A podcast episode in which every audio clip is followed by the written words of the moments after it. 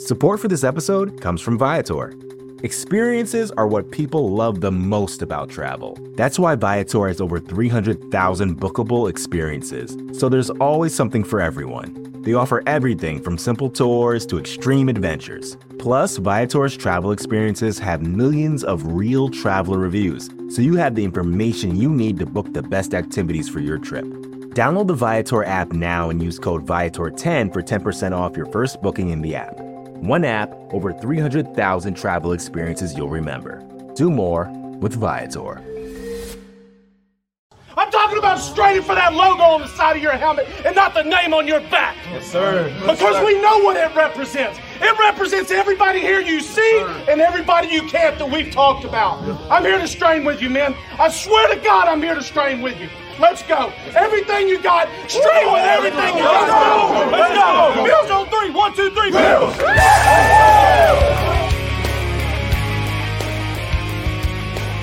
You're listening to the Off Tackle with John Fina show with your host, Joe Miller.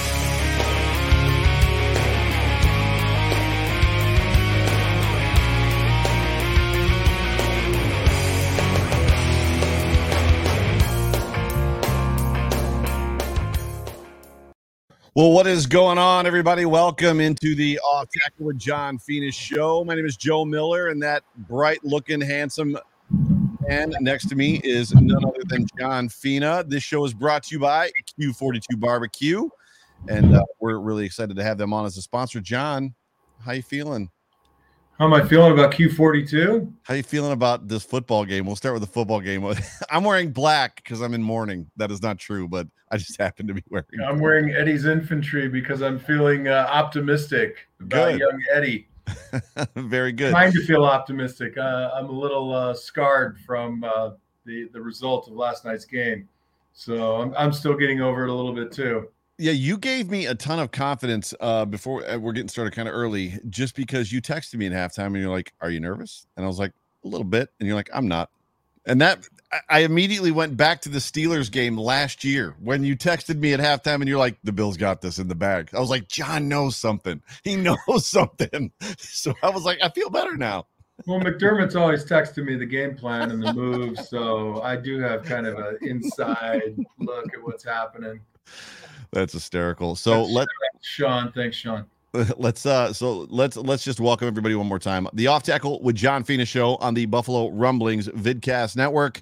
Excited to have you guys with us as we're going to talk about this buffalo bills versus titans football game where the buffalo bills lost to the to the titans 34 to 31 in what was a very very hard fought football game. It was a for the rest of america this was a great football game right Yeah, I, I couldn't agree more. I mean, the NFL has been incredibly exciting over the past few weeks. I mean, the number of overtime games that went on this weekend, Mm. uh, it, it even, I think, by and large, the teams that were favored to win did win most of the time. The games are great. Uh, the NFL is putting a great product out there, I think, for the most part. Yes, and uh, I would agree too. A lot of the primetime games, which normally are stinkers, have all been really, really good. A lot of overtime games, oh, yeah. a lot of back Sunday night games have been incredible. Yeah, they've been super, super good. So, uh, as we said, do you have that read by chance? We might as let's let's let's do the read. Uh, so we are brought to you by Q42, and and John is going to do the read tonight. Yeah, well, I'm going to do the read. Hey, Grills Mafia, let's talk about Q42 and their authentic barbecue sauces. First, there's the KC style sauce, which is totally fine. Slather on your barbecued ribs at the tailgate before the Bills dominate on Sundays. And then the Carolina inspired mustard sauce. I love this one on chicken. To be frank, I had it before. Uh, Iman gave it to me. I really enjoyed it and sent him a little video message. So if you're looking for an endorsement, that my friend is a real one. Just like both of these sauces are made with real ingredients, just like real Western New York honey, made by real Western New Yorkers, by the way. Get some today for your next party, family dinner, or Bill's tailgate. Order at q42barbecue.com. Make sure you use the uh, sweet Fina Show code and get 15% off your offer. What's that? I'm pointing at the fetus show thing. Oh, it's right down there. Yeah, right. Sorry, I got it angled that way. Yeah, so it's uh Fina Show. It will get you 15% off your order. It'll be worth it. Uh, you're going to be supporting a local Western New Yorker, which I am always a huge fan of supporting local business. And Iman's a great guy. Iman is a good guy, and and it's the cool thing about this. In case anybody missed it prior to uh, last week or when we talked about it last week, Buffalo's in the 42nd parallel, so that's where the 42 comes from. So Q barbecue 42, the 42nd parallel, which is kind of neat. But uh, I actually used it last night, so uh, I got the rub and I got the sauce, the KC sauce. We put the uh, the the the rub on the chicken first. I and I grilled it and then put the barbecue sauce on it. It was it was freaking fantastic. Yeah, I got I just got my delivery and things have been a little crazy around here. So I, I'm gonna plan on putting it out and like take some really like sexy shots, you know, Yeah, yeah. and uh, post that to my social media. if I knew how to, inst- how to use Instagram, I'd put it on that too. But I clearly have no ability there, so you'll see it on Twitter. Like you said, we'll wrap up the Q42 segment with this. Uh, it's good stuff, and he's a good dude. So yeah, uh, if you if you're interested in uh, trying a new barbecue sauce or Carolina sauce, which that's really good too, uh, go to q42barbecue.com or bbq.com. Put in Fina Show, 15% off. You'll enjoy it. And we've we've actually had even from last week, we've had some listeners order it up and they've enjoyed it, which was really really cool. So. Let's talk about this football game, and I suppose we're going to start where we always start, which is you know effectively uh, just our thoughts on the game and and the point of the thoughts on the game are this. It's just what we thought was going to happen our expectations of the football game which wildly were different than what we got uh, versus what we did up getting. And i would say this if anybody has a question for john uh, we'll do our best to get to it. If you super chat it i'll absolutely get to it. Uh, but feel free if you've got questions about a play if you've got questions about something that happened whatever you just want to ask a question in general we will get to a couple of different film clips uh, we're going to get to more and more and more of those every week as the season goes on, as we're just kind of still figuring out how to do the video clip thing. But what were your thoughts on this football game? Well, you know, I think with this football team, we expect to win every game. You're not going to win every game. Right. Uh, so you know, we all agreed on that. I listened to your great pregame show with the fellas. Uh, and, you know, what I thought was a really cool segment you had at the end is we always talk about what we have to do to win, but never about what they have to do to beat us. Right. Which, you know, was a cool twist thinking about it in that direction. Frankly, I, I my thoughts in the game, you know, the two disappointing aspects of it were our, you know, our quarterback play and our defensive line play. Um, but I, I, I didn't think they were going to lay down. Uh, there's something about playing down there. I'm not going to say snake bit, but it doesn't matter. They're they're going to fight hard. It, it's Mm. like a divisional game usually. I mean, the Mm. games that you know all, you guys remember from the days past playing Miami, even the Jets. Um, you know, they, they get up. This game is is it's it's not a lock. Yeah. so yeah. I expected a hard fought game, and we got it. Yeah, it, it for me, and, and we've talked about it before. The the game from your era, or the teams, were the Chiefs and the and the Steelers. And you always thought you've said several times that the Steelers were different because Jim was always a little more nervous being the team that he grew up loving. But it seemed like the Chiefs and the Steelers just always played us that way. We, I mean, as much as interdivisional games, you know, the Jets, the Colts back then, uh, you know, the Patriots and the Dolphins were always hard, and they'd go back and forth. It just seemed like the Chiefs and the Steelers were this Titans team for us. Like every team seems to has have a nemesis outside of the division. And it, it looks like that Titans team is kind of that. There's a you said it a rivalry building. Yeah, and you know, I think that uh, everyone in Bill's Mafia has to remember now. I, I remember when I got to Buffalo, you know, it was like you had a target on your back. That was it. Mm. You know, everybody wanted to be the giant killer, so you were going to get their best game every game out. And you, we have to start approaching this the same way, because our team is good, highly ranked, powerful offense. So you're going to get the best out of every team. Now, obviously, you know, we clobbered a few teams, but teams that have good coaching, good players, and are resilient and have a history of winning, especially recent history of winning, they're always going to be able to kind of tap into that. Yeah. Uh, we knew we knew it was going to be tough. I mean, few people called for blowouts, but you know, I don't think I made any predictions. So now I'll predict going backwards that it's going to be really close. I uh that game was strange for me. It, it definitely did not come out any way that I thought at one point in time the week before. I, I said I think the Bills could potentially put 50 on them in that football game because that defense was just not good. Uh to the point and they're injured. They're riddled, riddled with injury last night in that game. At one point, they had three healthy defensive backs, which when you're four deep at wide receiver, you've got a weapon at tight end and a quarterback that likes to chuck the ball over the field. You think that that's big time advantage, Buffalo Bills. What's wild about it is I I I I honestly believe we could have got the game that we all thought had the Bills scored two touchdowns on those first two drives. You you start you're halfway in the first quarter, 14 nothing. That game is totally different. Totally different game. And additionally, I mean, you think about it, that that's the two red zone drives that ended in field goals. And beyond that, I mean, they had a, a few defensive plays, but they weren't marvelous on defense. Mm-mm. They, No. they didn't do anything fantastic. Uh, they they caught basically what ended up being a punt from Josh's interception. Right. But you know, and we did score a reasonable amount of points. We just we didn't behave very well defensively. We we put ourselves in a bad position with that pick. Yeah. But- It, well, it, it, that was so that was what that was Spencer Brown, right? So Spencer Brown allowed his guy, uh, and I, that I don't have video clip of that. I, I should have queued that up. Um, yeah, I was curious. Um, I watched that play a couple times, and he just short armed the guy. mm, You know, when you're when you're pass protecting, we talked about this this extension. You know, this like eighty percent arm extension, and if you go back and look at that, his outside arm, his right arm, was really soft, and he ended Yeah. up giving the edge quick like that. You know, he's got those long arms. Even if he misses at full extension, he's got a better chance to recover, or at least make the guy run the run the hump a little bit harder. And Right. he he was able to collapse it and turn that into a short angle, and that affected the obviously affected the throw. It's probably his worst play of the game, I'm Yeah. sure. yeah. Um, you know, that's you know, we'll get into benefits of a bye week later, but you know that that that was a big play for him. Yeah, it, it, and as entertaining as that football game was for people around the country and pretty pretty much everybody but Bills fans, you know, it's weird to me because the, the game was never it was never out of reach for us. And and in fact, there was a point in, in the game where we could have put it away and been up by two I really felt it. I really felt it. And all and we've heard Josh Allen had to say this before in pressers after games where I just felt like I had to get it all right there. I felt like I wanted to like end the game right there and I need to be more disciplined. I need to take what the defense gives me. And he just did he just didn't like like they got the first first down and then he drops back and there, uh, nobody knows what he's looking for. There's a dude open in the flat, there's a dude open in the intermediate route and he's just glued downfield until he gets sacked. Second and uh, then first uh, second and 17. You know, obviously he chucks that ball, forced it into double coverage. It's almost picked off. Third down, he throws that duck that should have been shot out of the air, out of bounds.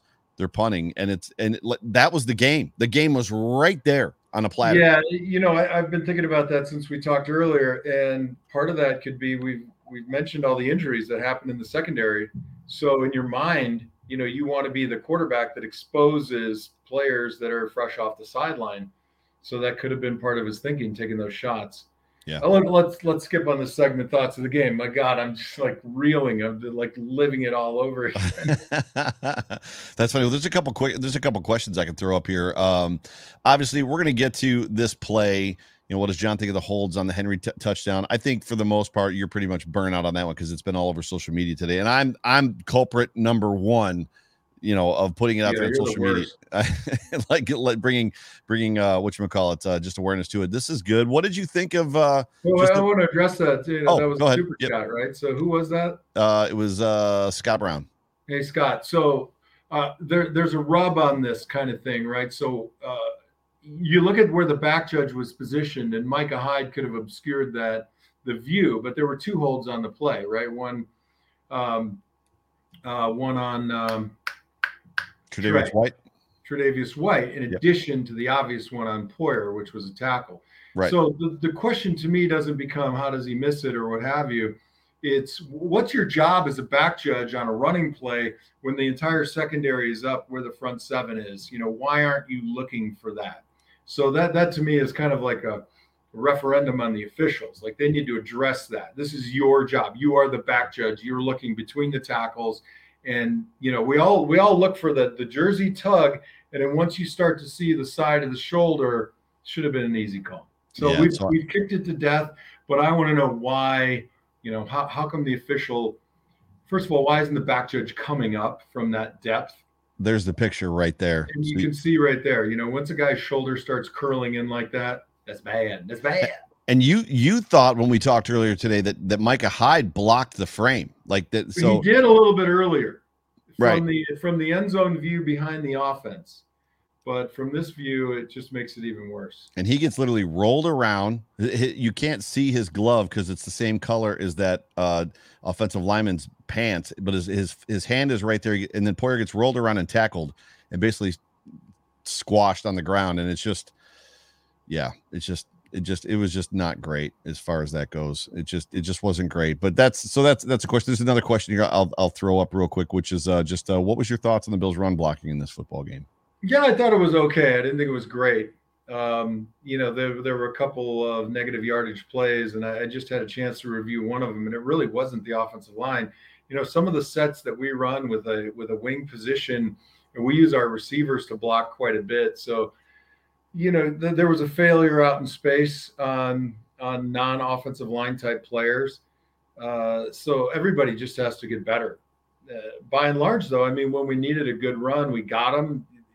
You and I, you know, you went off on uh, why do we run the ball a little bit, but you know, you also answered your own question when you take away Henry's touchdown run, his average hmm. drops to like 3.3 yards a carry or 3.5 yards a carry. And if you take the other, the other only really, you know, decent run that he had, it drops down to like 2.7. Right. So, you know, you it's it works the same in reverse too. If you take away two of the negative yardage plays that we had, you know, our average goes up considerably. So I think I think my, my, I thought it was okay. I didn't think it was great. That defensive front was better than the last couple that we faced. Sure. I think I think for me it was I agree that we need to run the ball more effectively, not more. Um wholeheartedly agree, especially to Jay Spencer King's point that he makes all the time in the playoffs. You know, the run game is important in the playoffs. Balance is important on both sides of the ball, as well as you know between the two phases. In, uh, you know, on offense. The problem that I have is it seems like they're running the ball in obvious times, which makes no sense to me. Number one, so they're running draw plays in first and 10, draw plays in second and eight, and they're just not getting, they're not going anywhere. And then the other thing for me that I think I find most frustrating, and I ranted on it a little bit in yesterday's show, in the post game show, was they give the ball early. They always start the game with Devin Singletary. Devin Singletary is the back in the first half. And Devin Singletary, what, three out of the six games, four of the six, six games, seemed like he had a hot hand was and last night was no different. The five carries he had, or whatever it was, he averaged almost six yards a carry, was running all over the place. And then, sure enough, second half they bring in Zach Moss, and Zach Moss is like you know stumbling after a yard and a half. And I don't. Yeah, it's it's really weird with those two. I mean, you know, some games Zach ends up being the better runner, and the others it's Devin. I don't. I I'm not going to disagree with you. I don't understand the change. Um, I know Zach is a kind of a player they put in as a situational player, um, it's hard to know. Yeah, it, it, really is. And unless he comes up, Devin Singletary comes up on an injury report or he's been nursing something that we don't know about, then you know we'll never understand that decision. I guess the question is for me, and I'm I'm asking myself this more than I'm asking you this, but isn't it possible to still be run or pass first, right? So everything that we saw in 2020 use the pass to set up the run and just be more effective in the run. So not change necessarily. I don't I don't mean schemes, but not change necessarily your numbers, your ratios from last year. Still be the guy that's throwing the ball all over the football field. But when you do run it like you did last year, be better at it. Why does being more effective mean? Well, that means I have to run on first down now even though they're expecting it. Well, yeah, I mean, but let, us be fair. I was charting out the first drive, and I didn't chart it all out. But on the first drive before the field goal, um, every single, I'm sorry, two of the six first down plays. Let's say it was a Beasley pass, Diggs pass, Josh Allen scramble, Josh Allen scramble, Josh Allen keep, and then Devin Singletary run. Mm-hmm. So that there's balance there. Yeah. You know, I didn't really chart it out, but the answer to your question is yeah, if it works. I mean, yeah. I think what the problem though, Joe, is you always want to establish the run early or at least a run look so you can use play action, which has been reasonably effective with us for us. That's point right. number one. Point number two is you don't just flip a switch and run the ball like Spence and I want to in the playoffs. You got to mm. work it. You got to practice it. So yeah, makes sense. We need to jump over to the good. So I'm gonna let you go first, even though you went first on the last one too, and then uh, I'll go first on the what we what we need work in the next segment. But uh, what was the good in this football game for you? Well, I think by and large, our secondary played really good. I think our linebacker play was solid from Tremaine Edmunds' standpoint on the defensive side of the ball the kicking game, our returns would have been fantastic despite uh, you know Andre Smith's holding penalty. so that that's not bad. We kicked the ball well, reasonably well, and not no issues there with Bass. Um, offensively, our our receivers were were pretty damn good. Yeah, you can't yeah. argue. You can't argue with that. Uh, the I think the offensive line was passable. Uh, they had a couple struggles. I did go back and looked at that play we talked about earlier, and it was a game between uh, Morse and Feliciano, where Morse didn't get the depth that we talked about, so Mhm. they couldn't exchange the game between the rushing linebacker and the down lineman. Um, but really, those are my takeaways. Those, those that was the good, and I know people are screaming at me right now. Josh had what sixty-eight percent completion, 74. seventy-four Mhm. um, but he doesn't fall into that cat. I mean, it was okay because of what we'll talk about when we go to needs work. yeah. You, what do you think? Are you on the same level as me, or are you going to add a little wrinklet? Rinklets. No, I mean it, the best part about this football game to me was the competitive nature of it. Um, you know, anytime the Buffalo Bills are going to lose a football game, you know, I would prefer the wheels don't come off and we don't lay an egg, right? I would rather lose. I, I went back and forth. This this game for me ended not exactly like the Hail Murray pass did, where I was just standing there stunned in silence, but it was a close second. Like when Josh did not. Josh walks up to the line fourth and six inches, and in my mind, it's automatic. It's almost third and 17. Josh, third and 17, for the most part, usually that we got that. We got that play in our bag. If it's fourth and six inches, to me, that's like Josh Allen moneymaker right there. Like that's what he does. So I was overly confident that he was going to get that six inches, if not score on the play. And literally, my head was forward. My brain was already in the kickoff. Like, how do we do this without leaving any time on the kickoff? Because God knows I don't. They've already tried the home run throw, throwback in this stupid game, and I don't want to have this thing repeat itself and it happen again to us, especially after McKenzie just ran one back for a touchdown that got called back, unfortunately. The competitive, the competitiveness of this game for me was probably the best thing about it. The fact that it was back and forth, it was a slugfest. The Bills didn't give up. Obviously, I feel lost in just that one sequence the the the drive before the last drive that the Bills had when and we already talked about it. I don't understand what was going on there and why Daboll wasn't in his ear just like look to the flat, bro. Look to the flat. I mean, he's got he's got his he's right to 15 seconds. I think he can talk to him. Good stuff. I thought I loved Tremaine Edmunds playing this football game. I thought Tremaine Edmunds c- continued to have a solid game. No, he is not a disruptor. He is not a havoc wreaker. He's not the guy that's going to completely blow up another team's offense, but he is vital to what's happening on this football team on defense. You know, so I Well, yeah, you say that, but I don't think that's what this league really needs anymore. I mean, you need a guy that can support the run, but also has the range to play in that, you know, five to 12 yard drop area. That's Yeah. the biggest problem. Like, if I was reincarnated to play football again, the last position I would want to play on the field is linebacker. It's Yeah. ex- expectation that you have, you can run like a deer and cover these guys, but also step up and take on huge offensive linemen and, and tackle guys like Derrick Henry. And he Yeah. really kind of mashes both of those together as well as anybody that we see playing football today. And then Yeah. with the complement of Milano being able to, you know, uh, rush, uh, that takes that leaves him in the secondary. Even though you know Milano's success on in the last game wasn't great, but that's Tremaine. That's where Tremaine lives, Yeah. and he does it well. Yeah. and it provides almost like a linebacker DB, linebacker DB.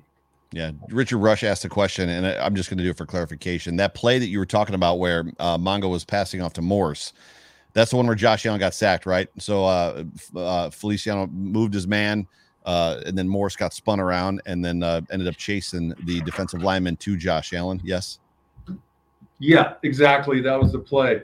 And the the the part about the play that's really hard is you've got this um, you know, you've got the guy at the line of scrimmage and you've got a backer coming. And you really, you know, you had the tackle come into Feliciano's shoulder Right. and then the and then the linebacker came upfield. The problem was something kept Morse at the line of scrimmage while Feliciano was going back. So as as as Morse is sitting at the line and Fel- Feliciano is coming back, when that tackle presses the inside shoulder, Morse can't really take him over in front of him, right? So as a center, I want to come back and be able to reach my hand out and pull this guy into me. But instead, he's on his back shoulder. Mm. So now Feliciano's taking the, the linebacker who's got some good speed and he's penetrating that gap. Mm. Or sorry, the defensive tackle is penetrating that gap. And Feliciano's like, take him, take him, take him, take him, take him, because I have to leave and go get this guy. But Felic- or Morse couldn't take him over because he didn't have enough depth. Yeah. We call that sugaring. Don't get mm. sugared at the line. So if you've got a guy on you, especially a guard or a center, and you come up to pass pro and he kind of sits there and does this kind of jump around thing, you immediately have to take a step back because you want to stay on the same level or just just in front of the guard. But what happens if you have this kind of spread, you create the seam between you. And that that you know, Josh could have got rid of the ball, he could have scrambled, you know, number of things can happen. This this kind of thing happens pretty often if you're watching the game like I do, right up front. Right, right. Um, it's a it was a good trick. Yeah. And it's a hard trick to handle, but Morse has got to get depth. Gotcha. Before we move on to what needs work, uh, I I want to address one play real quick, and that was the one that the uh, the announcers talked about, and it, it came up on Twitter a little bit today, and I just want to like give the rules to the people that are listening, and you can affirm, confirm, or correct me if I'm wrong.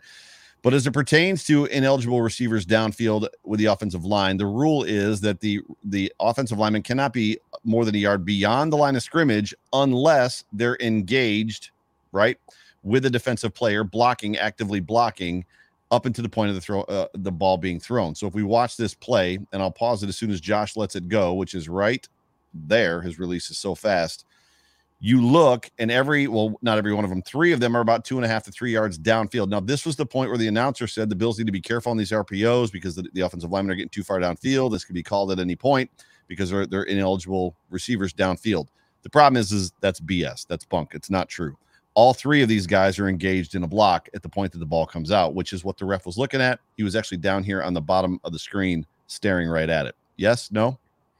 Yeah, I, look, this this will bite everybody in the butt too. Anybody that runs this play, because what could happen is if the coverage is tighter and Josh holds the ball, and immediately, oh, all of a sudden, you know, Dion or uh, Daryl Williams is now he's on. Now he's not engaged, right? Oh, yeah, sorry, I, only yeah, takes one of the zebras right. right at this moment, right here, and if Josh had had to hold the ball, you're kind of screwed. But remember, the title of the play is RPO, run pass option, right? So the right. guys up front, they don't they don't know whether the ball is going to get hand off to Singletary or Moss. So you're playing it like a run. Yeah. And the quarterback is reading it based on what kind of cushion that the DB is giving him, how it looks right on the free release or right quick on the release. Is this guy going to come open? Um, that's why. Otherwise, the offensive lineman would be selling the run, but you know, coming off and then stopping. Mm-hmm. So it, it looks to me like it's a 50-50, but you can't not block the run. You can't only go, okay, well now we got to stop here. Mm-hmm. Yeah, what is what is this cue? Because we saw we saw on the uh the the Tannehill touchdown run, uh obviously it was Mario Addison. So Tannehill puts the ball out, right? RPO, I, I believe is what it was, or what the what the play was. Puts the ball out. Addison just chases Derrick Henry straight to the middle of the field, and you saw Tannehill tell his coach on the sideline. You, you could read his word, read his mouth almost like he went this way and I went that way with the ball, and he was kind of laughing about it. What is the key? Is it just that one read on that end? Is that is it the only read he has? Like, what is he? What is Josh looking for there? Well, see that that's the problem is the terminology. Everybody likes to say RPO because it sounds a lot cooler than saying zone read, but they're two different plays, right? So right. zone read is a run, you know, is a dedicated run. You're either giving it or you're pulling it, right? If you're going to run RPO, that's run pass option. So they're really not used interchangeably. So the way it kind of diagrams is the quarterback is basically reading, you know, he steps over here and his eyeballs are on the end. Mm. So we don't we don't block the end, right? Mm-hmm. Now if the end crashes, if the end comes down the line of scrimmage, right? If he crashes down, yep. then the quarterback pulls and runs out. But if the end plays upfield, then he hands the ball off and the seam is right in here. I think that the sad part about that stupid play is had he handed the ball off, Henry scores. well, you know, sometimes they got you. I mean, it's hard to defend when you're inside the five or seven yard line or where wherever the hell it was. Yeah. But yeah, I mean, just recognizing. So the one where Josh threw it is an RPO. Mm. That play was a zone read. Yeah. And you can, you know, that that's a testament to the athleticism we see at the quarterback position. You know, that's a play that was stolen from college. You know, that Oregon ran that, you know, 15 years ago. Gotcha. So, getting transitioning now to the work that needs to be done for this football yeah. team. Uh, we we don't like the vernacular bad, so we've made it the work. What does this team need to work on? So, for me, I'm struggling with the fact that the Bills allowed one rushing touchdown, and it's not because they played slouch, slouch running backs necessarily. They had some good teams in there that can run the football. They, they allowed one rushing touchdown this season. They allowed four in this football game. I know it's Derrick Henry, but I don't believe I, I'm not buying the narrative that Derrick Henry ate their lunch, that somehow he had the game of his life against him. He had two good plays, two good runs. One of them we're going to look at here in a second. And the other one, you know, we can talk about it. I don't have the video for the other one. Uh, but by and large, the Bills kind of contained him if you remove those two plays. Those, what is it? It's 90 something. Yeah. I mean, you're parsing it out, which is what they're going to do. I mean, you, you have to parse it out, especially if you're a coach. Look, we, we had two failures yeah, uh, on yeah. the run. But what those two really successful runs and the fact that it's Derrick Henry who has a reputation for gaining yards and being tough to take down, mm-hmm. it, that did open up their play action pass. So I, I, agree the narrative isn't isn't really accurate that you know he destroyed us uh, if you parse it, which is how people like you and I look. But people who look didn't watch the game and look at the stat sheet say, "Oh wow, Derrick Henry just destroyed these guys." Yeah, three touchdowns, 140 something yards. What were your feelings? Because I also was not overly happy with the defensive line play, just in general. You know, you're talking about a guy coming in that's been sacked 20 times, one in every 10 dropbacks. They don't sack him once. What was your feeling when you saw that AJ Epenesa, in particular, was an act uh, uh, a healthy scratch in this football game? Well, I, I, think that was probably a play because a play meaning a decision based on the fact that Derrick Henry's a big back and mm. their offensive line really played well. I, I, mean, I went back and watched it. They they're very good technicians, and I don't think that that is really the place where we want uh, Epenesa. Frankly. First first time this year where they that was the first time this season that they played well. Yeah.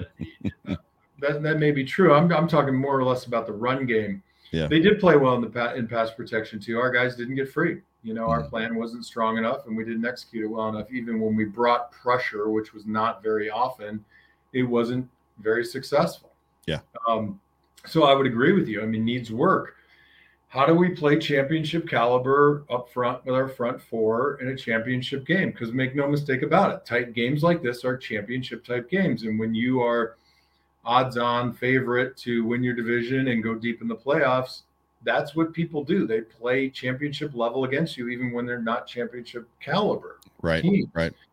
Um, so that needs work. Mentally, you know, you've got to like kind of redress what could I do better. Mm. Um, Josh Allen needs work. Uh, and everybody, I mean, you know, people are throwing things at me right now 74%, whatever it was. But the problem with the 74% is it could have been 80 you know, he had he had a number of balls that were just kind of head scratchers to open guys that were incomplete balls. He had a number of opportunities to hit open guys in the flat that we talked about. I think two that really pop out. I didn't chart the game uh, like I normally do, but that's the point. The championship mentality. If you're going to go deep and you're going to win the big one, Josh has to make those throws. So 74% is great, but at the loss of three more percentage points because of those throws, mm-hmm. you know that that's what we need. Mm-hmm. And he's got to figure that out up in here. Like you said, well, you know, I tried to get it all in one play here and there. That's him carrying too much burden. Yeah. You know, take what you can get. Uh, what else needs work? No, the offensive line still needs work. You know, the run game uh, needs work. I know it's a week off. It's a it's a rest week, get healthy kind of thing. But you know, whether that's run game philosophy or technical reps, it needs mm-hmm. to get better. You know, Josh Josh needs to make those throws. The offensive line needs to get better. Um, the defensive line, and and as the offensive line gets better, the run game improves. So yeah. these combination blocks between center guard, guard tackle, um, the sustaining of blocks. Uh, that that can all get improved, and when that improves, then the run game improves when we're talking about this defensive line, and we'll we'll pull up the play that you know a lot of people are talking about, but for different reasons, we're going to talk about just Greg Rousseau, who was right here on the end, and basically what happened here. And it was funny because after this play, he was getting coached up quite a bit, um, which alerted me to this concept and this idea as a fan that maybe he didn't do something right. But I think you have a different opinion, so I'm going to let this run here. And this is the long play from Derrick Henry and you see Rousseau get crushed, and then Derrick Henry gets free. Now we're not going to talk necessarily about the, the penalties, but all right, can uh, you freeze it right there? Yep. So I, I mean, I'm not going to uh, disagree with that. I mean, this is an extension issue. So if you look, if, if we're playing gap control, you see the tight end there, right? So you've got um, Jordan Poyer out in space, and then you've got another support player outside wide as well. So if you're playing gaps, really, That's gonna be Le- Levi Wallace is going to be out there to the right. All right, Levi Wallace is out there. So if we're playing gap control, you just count gaps. Now, where I would agree with the coaching on this is, you don't want to get washed down. If he can, if he can extend, right? Mm-hmm. So what you want to be able to do is manage your gap, but with full extension because that gives you the opportunity to shed. So right now, when you run this play, you're going to see he's collapsed so he doesn't have a chance. Freeze it when uh, you know a couple, three or four steps in. So when, once his once his arms get collapsed, he has no way. So he looks like he's in good position here. He peaks now. Right, this is where you could say he shouldn't be peaking. He should be kind of maintaining that inside position, but with greater extension. Mm-hmm. And then he can shed either way. Now, in all likelihood, if he if he has that and he sheds, you know, this might be a gain of 10 or 12 yards. He can slow down Derrick Henry at the line, but instead he doesn't get a hand on him. Right. But the mugging on 15 on Poyer, I mean, it starts early and it goes long. Now, I don't think the back judge right here is going to make this call uh, from that distance. But in the next few steps, I feel like he should be coming up making that call because right here, this is the shot that we looked at earlier Right. He finally has a view of it. But the problem is, you know, his eyes have gone somewhere else, the back judge. Yeah, there's just a there's a moment here where he's like literally tackled and Poyer's reaching out for him. I think the question I have is what causes 87 to completely annihilate Rousseau? Like he just crushes him at this point. And I don't know if it's because he tries to bend back. No, I disagree with you. I mean, I don't think that's an annihilation or a crush. Right. I think, you know, you might be right. You might be right. He gave up a little bit of his gap. Um, he came in too quick, and he's just got to be a little bit more patient. I mean, patience is the key. And you know, this is Derrick Henry doesn't. It, it's interesting. I mean, he's a powerful guy, but he's a good reader too.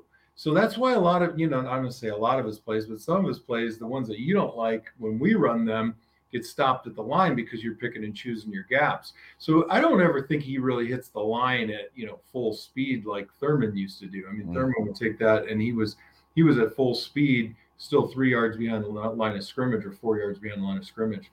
Um, he had his gap. He just didn't have himself in the right position. It's because he should have been kind of, in my opinion, I could be wrong.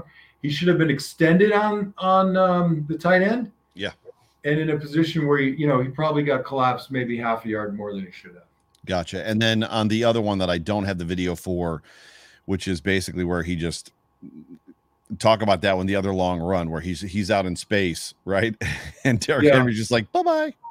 yeah, so that was, you know, I, I got I would have to go back and look at the play, but when we talked about it earlier, the question is, is that zone read?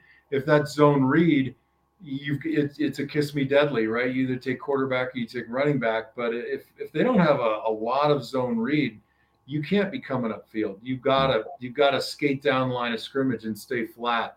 So I would say that was a far bigger error on Greg's part, if indeed that was the play, than the touchdown. Well, what what happened was, and I don't, it's it's hard to do this backwards, but like literally, if if Rousseau is out here, right, he's on that end the whole entire line went i'm sorry went this way yeah and, and he came and, upfield and he was out here by himself standing up and the gap was about that big like yeah but the problem was if you go back and look at it he actually came upfield a few steps yes Yes. So when when play goes away, you're supposed to, you know, maybe be a half yard deep, but closing. right. So once right. you get upfield, it doesn't matter how much you close because the lane is there already. Gotcha. So if you if you come upfield, play goes away, you gotta you gotta sit and then compress. Gotcha. Gotcha. Uh, last one that we're going to talk about as far as play goes and things that potentially need work is obviously, you know, this is this is that play, right? The one that we want to talk about. And I know you want to talk about specifically just Dion Dawkins' footwork and then uh, just some other stuff. So I'm gonna let just this first part run. It's just melee. You really can't see anything, but you can really get a good look in the overhead, which is right here. Yeah, well, I mean, Dion's technique isn't great, but if you look at the alignment here, you know, Josh is looking at this film today and saying, "Why the hell didn't I go right?" I mean, Daryl Williams is your biggest best blocker. He's got a one technique, and in the end is head up to outside on Spencer Brown. So the natural soft spot should be, you know, Morse right to to Williams. I mean, I look at that and I'm like, this is an easy one. Whereas on the left side, uh, Simmons is is in the gap. This is a really, really, really hard block for Dion Dawkins. He doesn't help himself because he takes a bucket step. Bucket step. What does that mean? You either step underneath yourself or you step back. Right now, he's got to have a position. His feet are too too much like this. He, his, feet should be evened up a little bit more, more weight on his outside leg. So on the snap of the ball, what he needs to do is get his head across.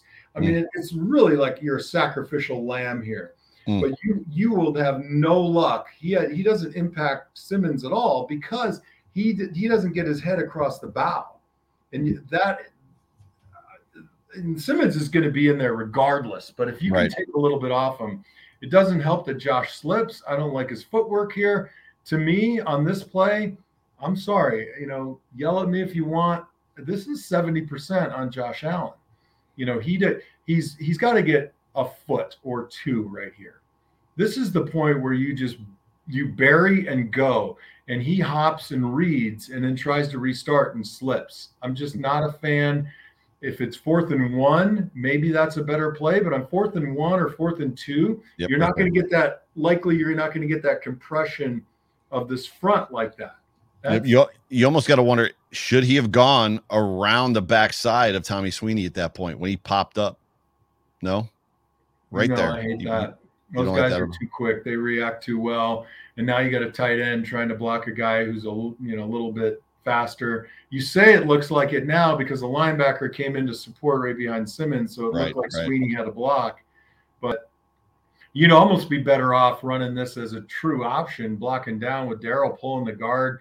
Sweeney could influence the the the linebacker outside, and you could pitch it, but you know, if you're going to run a sneak, I'm sorry. And UCLA did this about uh, five weeks ago and against Fresno State. And I almost Mhm. had a heart attack.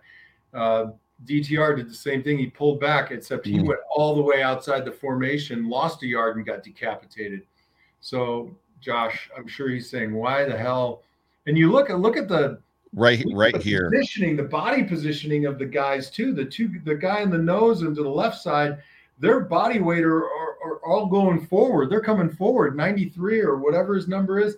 He's in kind of more of a frog position. He doesn't look like he's coming off as hard. And th- this this film right here represents what I'm saying. Yeah, Simmons literally is about to catch Josh Allen. So like he he literally just like he dips inside Dawkins and and rolls Dawkins while he's catching Josh Allen. And if you look to the right above, like between Brown and to your point, and Williams, all that real estate right there So up in that why is corner. Spencer Brown even doing that? Right. So he, Why are they all crashing down? No, no, no. So my point is like he realizes that he doesn't even have his guy. He doesn't even have to block his guy. He knows this is going up the middle. So he sees Josh coming inside. He's going to do a Spencer Brown where he's going to try to fly over and, and mash the pile, which I think is brilliant. But even so, the two guys look. Stop the film right there. Look where Daryl Williams guy is. Yeah, He's squatting on the goal line. yeah. So Daryl Yeah. Williams won his rep. He's the only. Well, Morse didn't do too bad, but Daryl Williams won his rep. Literally, what does yeah, but is- what you're forgetting, what you're forgetting, is Josh Allen is a big, strong runner.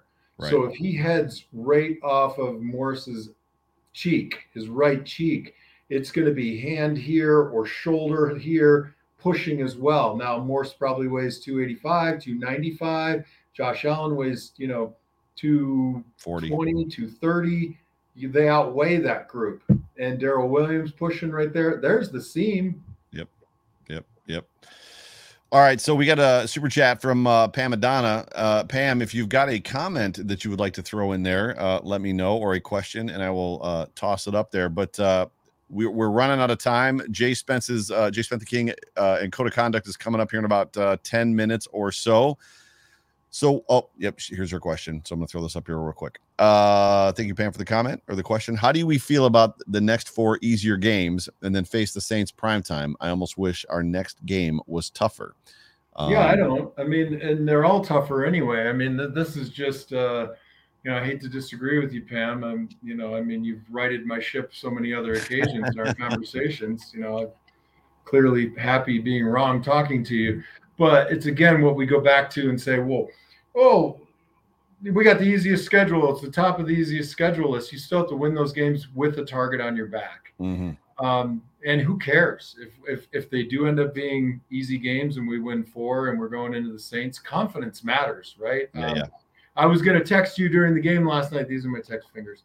I was going to text you during the game last night where the momentum, which apparently some people think doesn't exist, was clearly yeah. the pendulum swung yeah. toward the Tennessee tuxedos. Yeah. And I was I want to say, oh, there's no momentum anywhere. It was obvious. You could feel it it's in my notes from last night. I don't remember exactly where it was, but I I I I literally made a note and I was I talked about it last night. It was like you could feel it. You could feel the energy change. The the the, the demeanor of the Titans was different. The crowd was reacting different, and the Bills kind of were reacting different. We have another super chat. Yeah, well, back to just real quick to, to close out Pam's question. You don't know which of those teams, which is playing poorly, is going to have a turnaround. I mean, those guys mm. have pride too. Yeah, so I think yeah. Pam, mentally, you got to approach every game as if you're playing – uh, Tennessee or Kansas City or the Chargers, you know, anybody that that comes at us, you you just have to imagine that this is their Super Bowl. We used yeah. to say that all the time my rookie year. Oh God, we're playing Indianapolis, but it's their Super Bowl. That's right. Uh, so we have to come back with the same attitude, the one that you know we should have started the season with. This is our Super Bowl. Every game is your Super Bowl. Super good.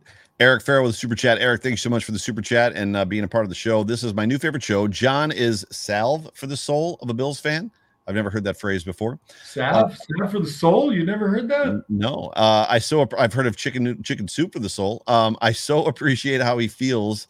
Uh, the same pain we all do. Well, John is Bills Mafia. That is absolutely true. Any interest in coaching in the college of the pros, John? Are you hiring? Um, yeah, so I mean, we all get melancholy, right? I mean, every every guy who's spent an extended time in Buffalo, especially from my generation, uh, non-drought years, even though I started the drought, um, you you just you definitely have to get right with any loss. Mm. And I think the best way to be a fan is get right with any win. And I think that's what our show is all about too. Even in the wins, you know, we're looking at ways to get better and where you might be disappointed. Uh, I I got to tell you, I I would love to coach in college or the pros. That what I don't like is the idea of moving every four and a half years because that's typically what you know coaches' lifespan looks like.